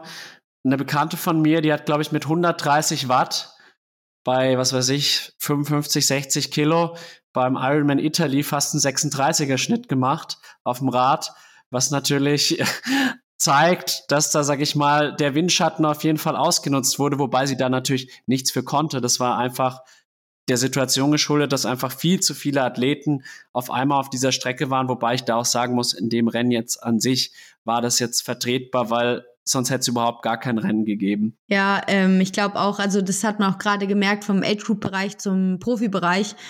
Da merkt man es dann so richtig und gerade wenn man spät aus dem Wasser kommt, fährt man halt von hinten einfach auf und ist ständig alleine. Ähm, ich muss schon sagen, das äh, war in den ersten zwei, drei Rennen schon richtig, richtig schwer. Zum einen mental, aber eben auch, dass man äh, keine Leute mehr hat, an denen man so mal dranbleiben kann oder vorbeiziehen kann oder wie auch immer. Da fehlt einem schon, ja, vielleicht auch ein bisschen Windschatten. Ähm, aber eben auch die, die Menge der Leute als Age Grouper, das macht absolut was aus. Ähm, da spart man sich einfach Kräfte, das ist ganz klar. Also es ist irgendwie im Triathlon eh sehr, sehr interessant, wie ich finde. Vor allem auf der Kurzdistanz finde ich sogar noch mehr. Es gibt schon immer Leute, die sehr, sehr häufig bei vielen Rennen sehr, sehr gut abschneiden, ja. Aber es gibt auch immer wieder extreme Überraschungssieger. Ich zum Beispiel diesen Colin Chartier, letztes Jahr bei dem einen PTO-Rennen, hätte ich nie gedacht, dass der das Ding gewinnen kann. Der hatte auch Rennen in Samorin, glaube ich, 2021, wo er weit unter ferner Liefen war. Bei äh, dem Collins Cup war das damals. Und das ist halt das Schöne, dass auch je nach Rennkonstellation, auch ganz unterschiedliche Athleten einfach gewinnen können. Ja, ich finde es auch mittlerweile das Schöne an dem Sport, dass es nicht mehr so äh, ist, dass einer gewinnt alles und einer gewinnt immer, sondern dass das äh, sich echt variabel gestaltet mittlerweile und dass die Leistungsdichte halt einfach immer höher wird und damit werden wir ja auch besser. Also jeder Einzelathlet wird damit besser, weil äh, man sich ja in jeder Disziplin einfach verbessern muss, um konkurrenzfähig zu bleiben. Wenn man jetzt äh, stagniert und auf einer Stelle stehen bleibt, dann ähm, ja, glaube ich nicht, dass man sich da noch äh, groß verbessern kann. Aber eben, das ist das Schöne am Sport und eben auch die hohe Leistungsdichte. Ich finde es total cool und mir macht das voll Spaß, weil ich wenn ich dann so die anderen sehe und ah, die trainieren da und die sind dort und die haben schon vielleicht das ein oder andere Rennen gemacht und oh krass, die hat sich aber da ordentlich verbessert oder wie auch immer, äh, ist auch ein Punkt, wo man sagt, okay, also ich muss schon auch dranbleiben, sonst wird es dieses Jahr nichts mehr mit der guten Profisaison. Das heißt, du ziehst da auch bewusst Motivation raus? Ja, ganz klar. Also wenn ich da was sehe oder jetzt eben zum Beispiel das Rennen in Oceanside, fand ich total cool anzuschauen und ich bin da eh, ich bin einfach, ich, ich äh, brenne für den Sport. Das ist so das. Und egal welches Rennen ich mir anschaue, ob ich jetzt mir ein Männerrennen oder ein Frauenrennen anschaue, ich finde es einfach cool und klar ziehe ich daraus Motivation. Ich bin dreimal so motiviert, wenn ich mir so ein Rennen angeschaut habe. Das geht mir ähnlich. Also manchmal, wenn ich so Rennen anschaue, Wobei ich auch besonders gerne auch so Kurzzusammenfassungen, zum Beispiel in Ironman Frankfurt 2019, die Zusammenfassung da mit Kienle und Frodeno bei 40 Grad, die habe ich mir be bestimmt schon sechsmal angeschaut und ich kriege da immer wieder Gänsehaut und richtig Motivation und denke mir jetzt, ja, das will ich jetzt auch wieder tun oder das, das ziehe ich jetzt durch. Und cool, dass es bei dir ähnlich ist. Das Thema Motivation ist tatsächlich auch ein Thema, was unsere Zuhörerinnen und Zuhörer sehr, sehr interessiert woraus ziehst du denn noch so Motivation? Und du hast jetzt auch dein Umfeld angesprochen. Inwiefern hilft dir denn auch dein Umfeld, Motivation zu schöpfen? Also Motivation ist für mich sehr weitreichend, eben auch, ähm, wir haben ja vorhin schon drüber gesprochen, eben aus Rennen kann man Motivation ziehen. Aus guten Trainingserfahrungen ziehe ich Motivation, auch im Rennen zum Beispiel, da denke ich mir dann manchmal, denke ich an eine gute Einheit zurück und äh, denke mir, ja, das hat super geklappt, denk mal da dran, wie du dich da gefühlt hast. Dann kommt es schon auch wieder klar, auch mein ähm, Umfeld motiviert mich brutal mein Freund, äh, der bei jedem Rennen dabei ist oder bei den meisten Rennen zumindest, der versucht äh, schon oft dabei zu sein. Äh, wenn der dabei ist, dann bin ich äh, total motiviert und auch wenn der einfach wieder am Streckenrand ist, äh, bin ich total motiviert. Genauso gehört dazu mein familiäres Umfeld ähm, oder das eben da, wo ich wohne. Das ist wie meine zweite Familie, muss ich sagen. Da sind zwei kleine Kinder dabei und äh, vor jedem Rennen habe ich letztes Jahr ein Video bekommen, äh, ein Pre-Start-Video sozusagen, wo sie mir viel Glück wünschen. Und wenn ich das anschaue, dann erstens kriege ich total Gänse, Gänsehaut, kriege äh, Tränen in den Augen, weil es einfach so schön ist, dass da Leute da sind, die mitfiebern. Und ja, das äh, klar, das motiviert einen total und man macht es ja irgendwann ein Stück weit, möchte man die ja auch stolz machen. Das ist ja ganz klar. Und klar, das motiviert mich schon auch. Kann ich auf jeden Fall gut nachvollziehen. Wie gehst du jetzt damit um, wenn beispielsweise im Wettkampf Dinge nicht so gut laufen? Also auch während des Wettkampfs selbst. Also wie schaffst du es dann da, dich quasi aus so einem Loch herauszuziehen, wenn da mal eins da ist eben? Ja, das, die Löcher sind da. Mir fällt es da gar nicht so schwer, mich da wieder rauszuziehen, weil ich ähm, ja mir dann äh, immer denke so, ach komm, komm wieder raus, weiter geht's, weiter. Ich, manchmal spreche ich dann auch mit mir selbst tatsächlich und äh, sage, jetzt komm schon, Dani, jetzt reiß dich aber mal zusammen. So, da fällt es mir recht leicht. Ähm, ich muss sagen, ich hatte auch schon einige Erfahrungen, wo ich mich im Rennen sehr alleine gefühlt habe. Das ist dann manchmal recht schwer und ähm, meistens denke ich mir dann irgendein Lied im Kopf, wo ich dann nach dem Rhythmus zum Beispiel weiterlaufe oder ähm, auf dem Rad alleine finde ich es super, super schwer und da konzentriere ich mich meistens dann einfach auf meine Watt, gucke auf mein Tacho und äh, drück halt meine Watt und schaue, dass ich da dranbleibe. Ja, es ist manchmal hart, es ist manchmal ja, aber dann denke ich mir mal, jetzt komm, du willst ja, du bist ja hier, um was zu erreichen, du bist ja da, um gute Leistung zu bringen, du, du willst ja was abrufen. Und meistens kriege ich es dann schon ganz gut hin, dass das dann, dass ich dann aus so einem Tief auch schnell wieder rauskomme wenn ich nicht rauskomme, dann ist es schon recht zäh, aber ja, das ist so die grundlegende Motivation. Und im Notfall denke ich an das Video von den Mädels, das sie mir geschickt haben. Also ich muss auch sagen, dass mir das durchaus hilft, immer zu sagen, im Wettkampf, und es ist ja immer irgendwie, egal welches Rennen das jetzt ist, es kommt immer der Punkt, wo es hart wird. Und da versuche ich mir auch immer zu sagen, warum bist du hier? Warum machst du das? Und quasi so auf die Art, wenn du jetzt nachgibst oder irgendwie diesem Schmerz nachgibst, dann tut es eigentlich danach viel, viel mehr weh, weil du dich einfach so ärgerst. Also zum Beispiel letztes Jahr in Samorin war das bei mir so, da war ich bei der Championships dabei.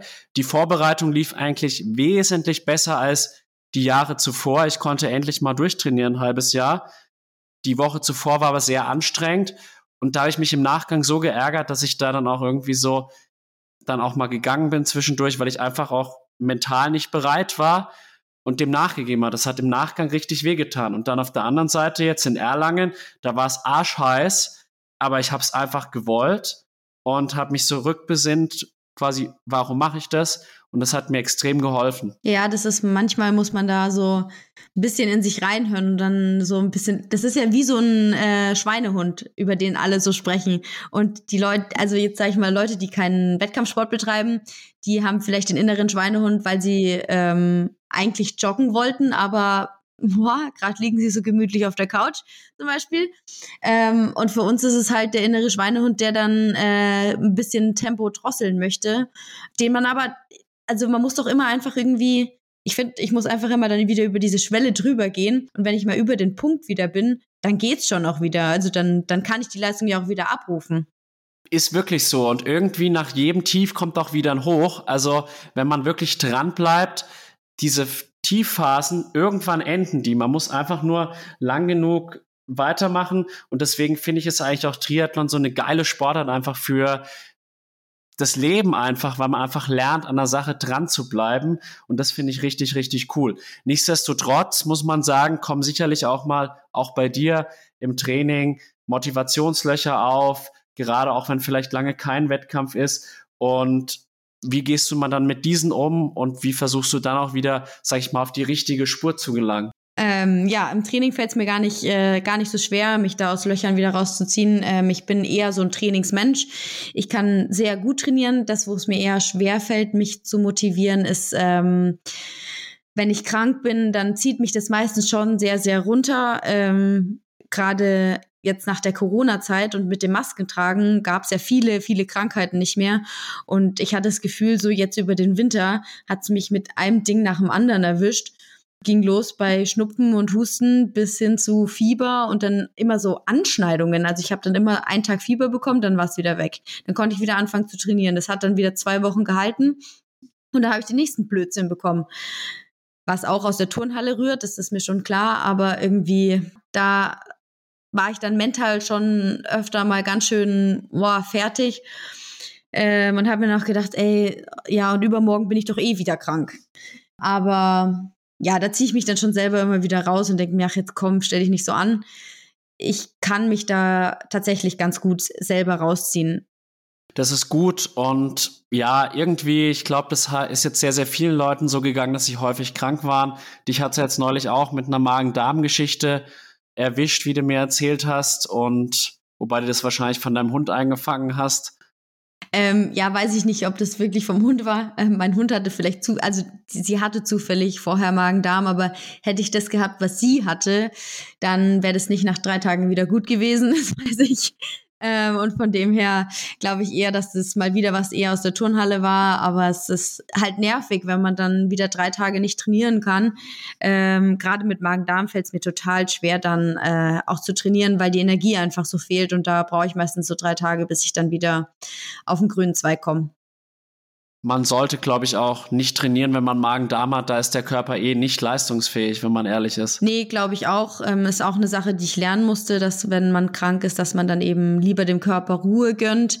Ich glaube, vor drei Jahren hätte ich einfach noch äh, wild durchtrainiert oder halt auch mal den ein oder anderen Infekt rausgeschwitzt, wie man so schön sagt.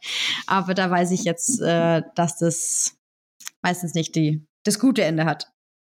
Ja, du kommst jetzt auch langsam in einem Alter, wo man weise wird. Also ich muss sagen, als ich so 23, 24 war, bist du jetzt auch schon drüber.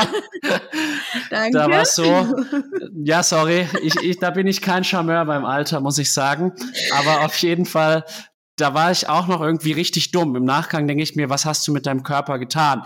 Du hast teilweise, also ich habe teilweise wirklich komplett krank Wettkämpfe bestritten beim Schwimmen oder so. Und das würde ich heutzutage nie mehr machen. Das ist einfach Schwachsinn. Ja, ich glaube, das ist der jugendliche Leichtsinn. Und ich muss dir sagen, äh, ich bin tatsächlich, werde ich jetzt gerade weise, weil mit 25, die ich jetzt alt bin, kriege ich meinen ersten Weisheitszahn. Schau, weise werde ich. das ist schon mal was, ja. Das, ich hab's, ich hab's da tatsächlich noch alle vier drin und der eine ist immer noch nicht draußen davon. Und aber irgendwie Schmerzen habe ich nicht, also lasse ich es einfach mal so. Aber gut, jetzt kommen wir irgendwie ein bisschen vom Thema ab, aber muss auch mal sein in einem Podcast, wie ich finde. Eine letzte Frage so zum Thema, sagen wir mal, Motivation, Spannung und etc. Man arbeitet ja als Triathlet häufig auf einen Wettkampf hin. Dann bestreitet man den Wettkampf im Idealfall positiv und dann fällt ja auf einmal diese Spannung so ein bisschen ab. Und wie gehst du denn auch dann mit diesem Moment um, wenn die Spannung so abfällt? Bist du jemand, der das genießen kann oder bist du da eher jemand, der dann auch schnell wieder das nächste braucht? Also wie brauchst du quasi ein Reset nach großen Zielen? Äh, nee, brauche ich eigentlich nicht. Ähm, ich genieße es schon für den Moment, äh, tu mir aber auch nicht schwer, dann einfach wieder anzufangen und weiterzumachen. Meistens ist es so, ich regeneriere sehr, sehr schnell und äh, mache meistens am Tag nach dem Triathlon schon wieder eine Einheit. Ähm, klar, nur was ganz Lockeres, ähm, aber meistens nehme ich den, die Erfahrung mit, auch wenn sie jetzt nicht positiv war. Ja, nehme ich die Erfahrung mit, schöpfe daraus neue Motivation und kann dann eigentlich sehr schnell wieder äh, zurück in eine Trainingsroutine finden. Bin aber auch vom Typ her so, dass ich äh, sehr, sehr gern trainiere und da einfach voll Spaß dran habe. Das ist eigentlich der Punkt, dass mir es einfach so viel Spaß macht und dass ich das dann auch gerne wieder mache. Das heißt, du brauchst auch so klassische Saisonpausen, machst du dann in dem Sinne gar nicht. Oder habe ich das jetzt falsch verstanden? Doch, äh, eine Saisonpause mache ich schon. Also jetzt ähm, ist ja auch wichtig, dass man dem Körper einfach die nötige Ruhe gönnt. Ähm, aber ähm, ich brauche nicht jetzt, angenommen, ich mache einen Wettkampf und mein nächster Wettkampf ist dann erst, keine Ahnung, noch nicht geplant zum Beispiel oder ich bin noch mitten in der Saison, dann ähm, brauche ich das aber auch nicht, um weiter zu trainieren. Und ich glaube, im Triathlon, das ist eine Sportart, die lebt von der Ausdauer. Ähm, da muss man den, seinen Körper immer irgendwie am Laufen halten, selbst wenn man nur ein bisschen was macht. Aber ich mache es eben nicht, weil ich es machen muss, sondern oder weil ich mich dann auch überwinden muss oder da Motivation brauche, um das zu machen, sondern ich mache es ja aus dem Spaß. Oder einfach, weil es mir Spaß macht. Okay, aber dann verstehe ich das so richtig. Du machst dann schon Saisonpausen, aber du brauchst jetzt nicht quasi so eine Art Saisonpause, um ein Reset zu haben, was ja manche Sportlerinnen und Sportler durchaus brauchen, die dann erstmal von dieser ganzen Spannung so komplett runterkommen müssen. Nee, das braucht brauche ich nicht, aber ich mache eine Saisonpause, um meinem Körper einfach die Ruhe zu geben, weil ich glaube, dass das auch super, super wichtig ist. Sehe ich auch so. Machst du dann aber trotzdem so ein paar Alternativsportarten, weil man muss ja sagen, du bist ja jetzt nicht nur Triathletin. Ja, klar. Also ich, ich liebe es ja dann auch Mountainbike zu gehen oder einfach wandern zu gehen in die Berge. Ähm, ja, ich mache dann, also ich mache da alles Mögliche. Ich könnte mir auch super gut vorstellen, dann mal klettern zu gehen oder keine Ahnung. Also es ist ja, äh, bin ja da recht vielseitig und äh, mache natürlich auch dann ähm, Alternativsportarten. Ich trainiere ja auch mit Alternativsportarten. Jetzt zum Beispiel im Winter war ich ganz viel auf den Langlaufski. Oder Skitouren gehen sieht man dich auch häufiger in St. Moritz. Ja, genau. Also das sind eben so, so Dinge, die mache ich einfach wahnsinnig gern, gehören auch zum Training dazu. Mein Trainer nimmt sie auch mit ins Training rein. Ich profitiere da auch von, weil das äh, gibt mir ja was zurück ich denke halt vor allem auch in motivationaler Hinsicht, weil auch noch mal mehr Abwechslung da ist. Und ich glaube halt auch wirklich, dass man durch Ausdauersportarten wie eben das Langlaufen auch einen Mehrwert hat für eben die tatsächlichen Triathlon-Disziplinen. Und das finde ich cool, dass du das machst. Und ich merke das ja auch immer selber. Letztlich geht es auch darum, dass man irgendwie immer auch dieses Herz-Kreislauf-System kontinuierlich belastet. Und ob das jetzt dann wirklich Schwimmen ist oder Langlaufen oder eine Skitour ist dann, glaube ich, nicht so wichtig tatsächlich. Nee, das glaube ich auch. Und äh, ich glaube auch, dass man gerade durch Skitouren oder Langlaufen, das sind einfach Sportarten, die sind für den ganzen Körper super gut. Und äh, auch wenn es jetzt nicht spezifisch Triathlon ist, ist es trotzdem ein wahnsinnig gutes Training, aus dem man Kraft schöpft. Absolut. Und du machst auch Trampolintouren, ist das richtig? Ja, ich bin sogar Trampolintrainerin. Äh, habe auch meine ganze Jugend gemacht, habe da auch Wettkämpfe gemacht, äh, hat mir auch super viel Spaß gemacht. Und ich mache es tatsächlich auch immer, wenn ich Trampolin ähm, unterrichte. Das ist tatsächlich zweimal in der Woche. Ähm, dann springe ich auch immer selber. Ähm, ist eine super Koordinationsübung. Ähm, man weiß zu, zumindest immer, wie sein Körper wo steht und lernt, seinen Körper einzuschätzen. Und das habe ich aus dem Trampolinsport total mitgenommen, dass ich einfach weiß, was mein Körper gerade macht. Und so kann ich zum Beispiel auch Dinge, die mir Leute sagen, die mir ein Trainer sagt, äh, sehr, sehr schnell umsetzen, weil ich mir das gedanklich schon vorstellen kann. Du hast halt wahrscheinlich eine umfassende koordinative Ausbildung und ich glaube, für die Rumpfstabilität ist das Trampolintouren natürlich auch sehr, sehr gut. Gibt es da dann nicht auch irgendwie manchmal Einwände vom Trainer, dass es meinetwegen vielleicht ein zu hohes Verletzungsrisiko sei oder ähnliches? Nö, äh, gibt keine Einwände. Äh, ich glaube, dass mein Trainer das sogar befürwortet, dass ich sowas mache, weil es mich ja einfach flexibel hält. Also es ist ja auch, äh, wenn ich jetzt nur noch äh, Radl laufe und schwimme, dann werde ich ja total äh, nur noch stur und starr und in eine Richtung. Und ich, also ich empfinde das so, dass das mich äh, total variabel hält und ja auch vielseitig hält. Also ich bin da, wie gesagt, auch großer Fan und äh, behalte es dir auf jeden Fall bei, weil es gibt ja auch eben eine Karriere nach der Karriere und das ist natürlich schön, wenn man dann nicht nur ein in Anführungsstrichen Fachidiot ist im Bereich Triathlon, sondern auch meinetwegen mal Badminton spielen kann oder Tischtennis oder Fußball oder Trampolinturnen halt. Ja, absolut. Ich finde es auch total cool. Auch ich liebe zum Beispiel auch Tennis spielen. Ich glaube, wenn ich nicht Triathletin geworden wäre und ich ein bisschen früher mit Tennis spielen angefangen hätte, wäre ich vielleicht Tennisspielerin geworden. Hätte mir zumindest mehr Preisgelder einge eingebracht. ähm, aber Tennis spielen zum Beispiel liebe ich. Also ich finde es so cool. Ich gucke auch total gern Tennis. Äh, jetzt, wenn ich zum Beispiel Rolle fahre oder so, ich könnte mir stundenlang Tennismatches anschauen. Also bin ein großer Tennisfan. Da haben wir was gemeinsam, muss ich dir sagen. Also ich bin vor allem auch ein Fan von Novak Djokovic. Und irgendwie fasziniert mich diese Sportart. Ich habe es leider viel zu selten bisher gespielt, aber machen wir uns nichts vor. Ich weiß es nicht, wo bist du in der PTO-Weltrangliste aktuell? Ich glaube, irgendwas mit Platz 67 oder sowas? Nee, auf Rang 80 nach dem neuen Punktesystem. Ah, genau. Ja, ich hatte noch das alte im Kopf. Das hat sich dann nochmal geändert. Aber wenn du im Tennis auf Platz 80 der Weltrangliste stehen würdest, dann kann ich dir sagen, würdest du sehr komfortabel von deinem Sport leben können. Ja, das glaube ich auch. Deswegen, die Preisgelder, die sind ein bisschen anders. Aber nur ein bisschen. Ja, aber schauen wir mal, vielleicht entwickelt sich ja jetzt in die richtige Richtung.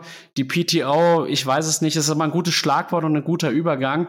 Die geht ja jetzt so ein bisschen mehr kleinere Starterfelder, weniger Preisgelder, also sag ich mal, weniger Preisgelder für die, für eine Anzahl an Athleten, also eine geringere Anzahl an Athleten, die dann auch wirklich Kohle bekommt. Ob das der richtige Weg ist, weiß ich nicht, weil es hieß ja eigentlich mal, sie wollen eigentlich Leuten auf der Mittel- und Langdistanz es ermöglichen, auch einfach komfortabler zu leben. Wie stehst du zu der ganzen Entwicklung jetzt bei der PTO und den neuesten Entwicklungen? Ja, ich finde es äh, ein bisschen schwierig finde ich das ganze Thema PTO, ähm, eben auch mit einer Sache, wie werden die Wildcards vergeben, warum werden die so vergeben. Ich finde, es sollte also ein bisschen transparenter sein, ähm, nicht einfach sagen, ja, der, der, der und der ist nominiert. Also bei dem einen oder anderen kann man das ja dann nachvollziehen so, aber bei dem, bei manch anderem kann man es eben nicht nachvollziehen und fragt sich, hä, warum denn die? Ich bin doch viel weiter vorne in der Weltrangliste. Solche Fragen kommen halt auf und da ist wenig Transparenz da ja, auch die Rennauswahl, warum ist welches Rennen in welcher Kategorie eingeordnet? Und äh, bei dem Rennen kriegt man so und so viele Punkte und beim anderen eben weniger. Ich glaube, wir als Athleten, das ist jetzt unsere Aufgabe, wir müssen Rennen nach Punkten aussuchen, wenn wir in der Weltrangliste hochkommen wollen, wenn wir irgendwann bei der PTO starten wollen ist irgendwie alles so ein bisschen zäh, habe ich das Gefühl, und so anstrengend vom Athletengefühl her. Ich als Athletin habe nicht das Gefühl, dass die PTO mich unterstützen will, als aufstrebende junge Triathletin, die da reindrücken möchte auf der Mitteldistanz. ich glaube nicht, dass ich es schaffe, wenn ich auf der Mitteldistanz einfach Rennen mache, ohne jetzt ein PTO-Rennen zu machen aus der Diamond League da, ähm, dass ich es dann schaffe, wirklich weit hochzukommen in der Weltrangliste. Und das ist halt schade, finde ich, weil ich kann ja genauso gute Leistungen abliefern, krieg aber einfach nur wenig Punkte dafür, weil ich gerade am falschen Rennen starte. Ja, es ist also so ein bisschen für und wieder. An für sich ist die PTO natürlich eine coole Geschichte, weil viel Gelder fließen und äh, wir endlich mal unterstützt werden, sozusagen. Was vorher nicht da war. Und am Ende gibt's eine Weltrangliste, wo dann Geld am Ende nochmal ausgeschüttet wird. Auch eine coole Sache. Ähm, auch die Übertragungsraten von, der, von den verschiedenen Opens, auch eine coole Sache. Also es gibt viele positive Aspekte, aber eben gerade für so junge Sportler, die da eben reindrücken wollen. Wir müssen schon richtig, richtig gut sein, damit wir da Punkte sammeln und irgendwie ansatzweise mal ein bisschen höher kommen in der Weltrangliste. Es ist auf jeden Fall schwierig. Zugleich muss man sagen, es haben natürlich auch, es gab Athletenvertreter, Vertreterinnen, die da schon auch einen Einfluss genommen haben. Insofern kann man dann so von PTO-Seite natürlich auch argumentieren, es ist mit den Athleten gemacht, für die Athleten. Ja, ähm, grundsätzlich haben Sie von Ihrem Statement her ja recht. Also es, es ist nun mal von Athleten für Athleten gemacht. Ich finde, ich meine, das ist auch ein Entwicklungsprozess. Die PTO ist noch nicht so wahnsinnig alt und ich glaube auch, dass die sich noch entwickeln wird. Aber das ist jetzt einfach nur der Stand jetzt, so wie es jetzt ist, so wie das Punktesystem jetzt ist und wie die Rennen jetzt ausgewählt werden. Erstens wünsche ich mir ein bisschen mehr Transparenz bei zum Beispiel einer Wildcard-Vergabe und ein bisschen mehr Transparenz und ähm, Vielleicht bin ich auch einfach noch nicht so ganz durchgestiegen in diesem Punktesystem, wie es funktioniert. Äh, ja, dahingehend würde ich mir ein bisschen mehr Transparenz wünschen. Und ähm, ja, dass es irgendwie auch jungen Athleten, die jetzt noch keine wahnsinns vielen Rennen gemacht haben und äh, noch nicht so viele Punkte haben, dass es denen auch möglich gemacht wird, Punkte zu bekommen, damit sie irgendwann mal in einem PTO-Rennen starten können. Aber du scheinst jetzt wirklich damit der Wildcard-Vergabe ein bisschen zu hadern. Hat das jetzt einen speziellen Grund? Also, wir haben ja jetzt im Endeffekt die PTO Open Ibiza vor uns. Die Wildcards wurden jetzt vergeben. Ich glaube, im Männerbereich, dass ein Justus Nieschlag da, da reingehört, ohne Frage. Ich glaube, der wird verdammt erfolgreich sein dieses Jahr. Und ich freue mich, dass ich ihn bald im Podcast sprechen darf. Und auch Jan Frodeno, klar, eine Legende wie er, der muss da rein in seinem letzten Jahr, auch wenn er keine Punkte hat. Aber im Frauenbereich haderst du so ein bisschen, habe ich den Eindruck. Ja, bei den Männern finde ich das auch nachvollziehbar, weil es Weltklasse-Athleten sind, die da äh, die Wildcards bekommen haben. Ähm, bei den Frauen auch eine Anne Reichmann, überhaupt keine Frage. Klar, die, die gehört da auch rein. Das ist eine Weltklasse-Athletin. Da, das kann ich auch absolut äh, nachvollziehen. Aber warum wird eine ähm, eine Athletin, die außerhalb der Top 100 ist, ähm, und da geht es jetzt nicht um mich, sondern da geht es generell drum, warum wird eine Athletin aus, die, die nicht mal in der Top 100 der Weltrangliste ist, warum kommt die in, ähm, in, in, in warum bekommt die eine Wildcard? Das verstehe also ich kann es nicht nachvollziehen, wenn mir das jemand jetzt erklärt und sagt, die hat die Wildcard bekommen, weil die hat das, das und das Rennen so toll gemacht, was ich nicht weiß ich habe zwar mich da schon ein bisschen informiert, aber aus welchen Gründen auch immer ist es mir noch nicht zugeflogen. Äh, dann könnte ich es ja nachvollziehen, aber ich finde es nicht nachvollziehbar und das verstehe ich eben nicht. Und da geht es jetzt nicht speziell um mich und ich hade auch nicht für mich damit, äh, weil ich, für mich ist es eigentlich egal, ich habe damit eh nicht gerechnet. Also egal ist es nicht, aber ich habe damit nicht gerechnet. Aber so generell einfach diese Transparenz, die kriegt die Wildcard, weil XY. Also du wünschst dir einfach klarere Begründungen und das kann ich auch nachvollziehen und ja, hoffen wir, dass sich das vielleicht dann in Zukunft einfach noch ein bisschen verbessert. Jetzt wagen wir doch mal den Blick nach Ibiza. Erstmal vielleicht im Männerrennen. Frodeno gegen Plammenfeld, das Duell steht jetzt an. Was denkst du denn, wie geht's aus? Schwierig. Äh, ich setze ein bisschen auf unseren Lokalmatador. Wir müssen ja schließlich für unsere Nation sein. es wird wahnsinnig spannend. Ich freue mich da richtig drauf. Ich bin, ähm, ich hoffe, ich kann es am Tag vor meinem eigenen Rennen dann noch so richtig cool anschauen, aber ich glaube, es wird kein Problem, ähm, weil ich muss ja dann die Füße hochlegen, dann kann ich schön die anderen anschauen und bin dann bestimmt noch dreimal so motiviert am nächsten Tag. Ähm, nee, ich finde es einfach mega cool, ähm, dass, dass es endlich mal dazu kommt, weil ich glaube, die ganze Triathlon-Welt wartet darauf seit ein paar Jahren. und äh, ja, ich setze auf Jan Frodeno, wenn ich auf jemanden setzen muss, finde es aber, ich glaube, das wird ein Kopf-an-Kopf-Rennen. Ja, und einer zieht halt irgendwie weg. Keine Ahnung, also ich, ehrlich, ich, ehrlich gesagt kann ich es einfach nicht einschätzen. Beide sau stark, beide richtig coole Top-Athleten, aber ich setze hier auf Jan Frodeno. Wir werden sehen. Äh, am Sonntag wird es soweit sein. Und wer weiß, vielleicht ist es auch weder ein Herr Frodeno noch ein Herr Blammenfeld. Da gibt es viele Kandidaten. Ja, ich glaube, bei der Distanz kann alles passieren und äh, gerade die Kurzdistanzler profitieren da brutal. Also auch ein Justus Nieschlag wird da, wenn er einen guten Tag erwischt, mit Sicherheit ganz weit vorne mit dabei sein. Da bin ich fest von überzeugt. Aber da ist ja nicht nur ein Justus Nieschlag oder ein, ja, keine Ahnung, das sind ja so viele, eben diese Leistungsdichte, die es jetzt ausmacht, und das finde ich ja eben so cool an dem Sport, man kann es ja eigentlich schon gar nicht mehr sagen, ja, gewinnt eh Jan Frodeno. Wie vor, keine Ahnung, ein paar Jahren war das ja noch so, Jan Frodeno am Start, dann okay, der gewinnt eh.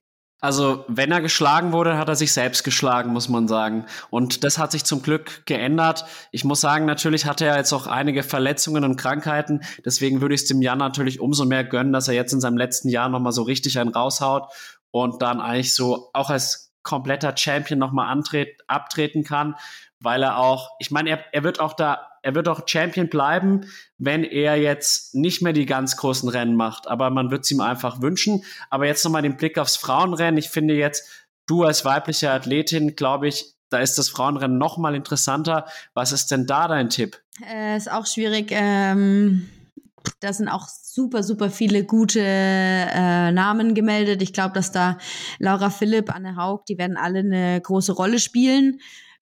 Ja, ich bin gespannt, wer da das Rennen machen wird. Äh, Lucy Charles ist ja auch dabei. Also es ist, das ist brutal. Ich glaube, dass auch das, äh, die, die Dichte des Feldes wieder sehr, sehr hoch ist und ähm, da wird die gewinnen, die wieder einen Top-Tag hat. Also das ist ganz einfach ich glaube, man kann da keine so großartigen Prognosen machen. Es sind viele, viele tolle Athleten dabei. Auch eine Emma Pellant, ey, der ist es auch zuzutrauen. Also ist jetzt nicht so, dass man sagt, der und der traue ich das nicht zu. Ich glaube, da das wird auch ein relativ enges Rennen und dann am Ende wird sukzessive ein nach dem anderen aufstellen, so wie bei den letzten Rennen auch. Also da gibt's nur alles oder nichts, glaube ich. Das denke ich auch. Mir fiele jetzt noch Taylor Nipp ein, aber ich weiß jetzt gar nicht, ob sie auf der Startliste steht. Aber wenn sie auf der Startliste steht, wäre die für mich sogar eigentlich mein Top-Kandidat. Ja, ich weiß ehrlich gesagt auch nicht, ob sie auf der Startliste steht oder ob sie da noch antritt. Kann ja sein, dass sie auf der Startliste steht, aber gar nicht kommt. Ähm, die wäre auch mit dabei, aber auch nach Oceanside eine Tamara Chiwet ähm, sehe ich da. Ähm, wenn die hinten raus so einen Lauf zaubert, dann können die anderen sich warm anziehen, glaube ich. Also nach Oceanside auf jeden Fall immer ein guter Tipp. Das kann man wirklich so festhalten. Und fand ich ganz interessant, dass ausgerechnet das Tri-Magazin genau im März noch sie quasi so als mögliche Geheimfavoritin so für weitere Rennen eben, wie soll man sagen, vorgestellt hat. Und da dachte ich mir, okay, da sind doch Experten beim Triathlon-Magazin vorhanden. Meine letzte Frage jetzt an dich. Wo sehen wir dich denn jetzt quasi am Ende des Jahres 2023? Was ist so deine Wunschvorstellung, was du 2023 sportlich wie auch menschlich erreichst? Also, meine Wunschvorstellung ist, ähm, ich würde gerne ein 73er gewinnen oder eine Challenge. Ähm, ich werde dieses Jahr beides machen. Fände ich sehr cool, wenn ich das schaffen würde dieses Jahr. Das ist auch eigentlich so ein, ja, das ist eine Traum, Traumvorstellung genau, ähm, ansonsten werde ich mich bemühen, wieder eine tolle Profisaison hinzulegen, so wie letztes Jahr auch schon. Ähm, ich freue mich da auch richtig drauf. Ich freue mich auch auf äh, tolle Startfelder. Ich äh, freue mich auf tolle Rennen. Und ja, also am schönsten finde ich natürlich, wie gesagt, wenn ich mal so ein Rennen gewinnen kann. Ähm, aber ich glaube, ich kann von mir sagen, dass ich bei jedem Rennen mein Bestes geben werde. Und ähm, wenn es dann nur ein zweiter, dritter, vierter oder fünfter Platz ist, ist das für mich auch in Ordnung, solange meine Leistung stimmt und ich alles gegeben habe, so für mein eigenes Gefühl.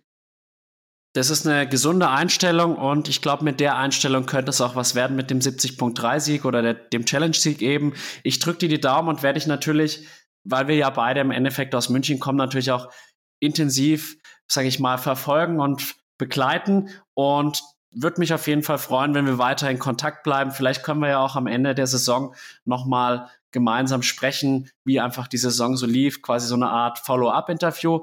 Jetzt bei mir dürfen die Gäste ja noch immer eine Frage an mich stellen. Hast du denn noch eine Frage an mich heute? Nee, ich habe keine Frage an dich. Ich äh, kann mich nur ganz herzlich bedanken bei dir ähm, für dies, die zweite Aufnahme. ähm, und ja, ich würde mich sehr freuen, wenn wir dann ein Follow-up-Interview machen. Fände ich auch mega cool. Glaube ich, ist auch sehr spannend, gerade wenn man jetzt so vor der Saison tatsächlich spricht und dann mal Revue passieren lässt, was dann wirklich passiert ist.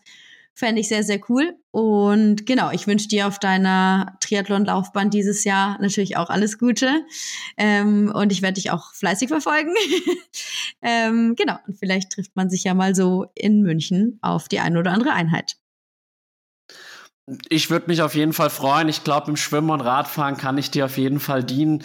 Im Laufen leider nicht. Oder vielmehr, da will ich dir gar nicht dienen, kann man so sagen.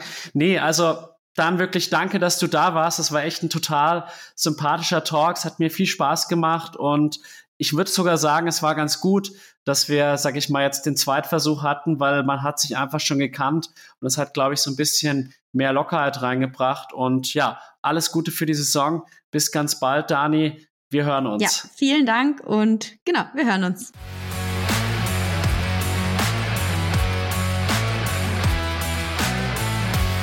Liebe Zuhörerinnen und Zuhörer von Klartext Triathlon, ich hoffe, dass euch die Folge mit der Profi-Triathletin Daniela Kleiser genauso viel Freude bereitet hat wie mir.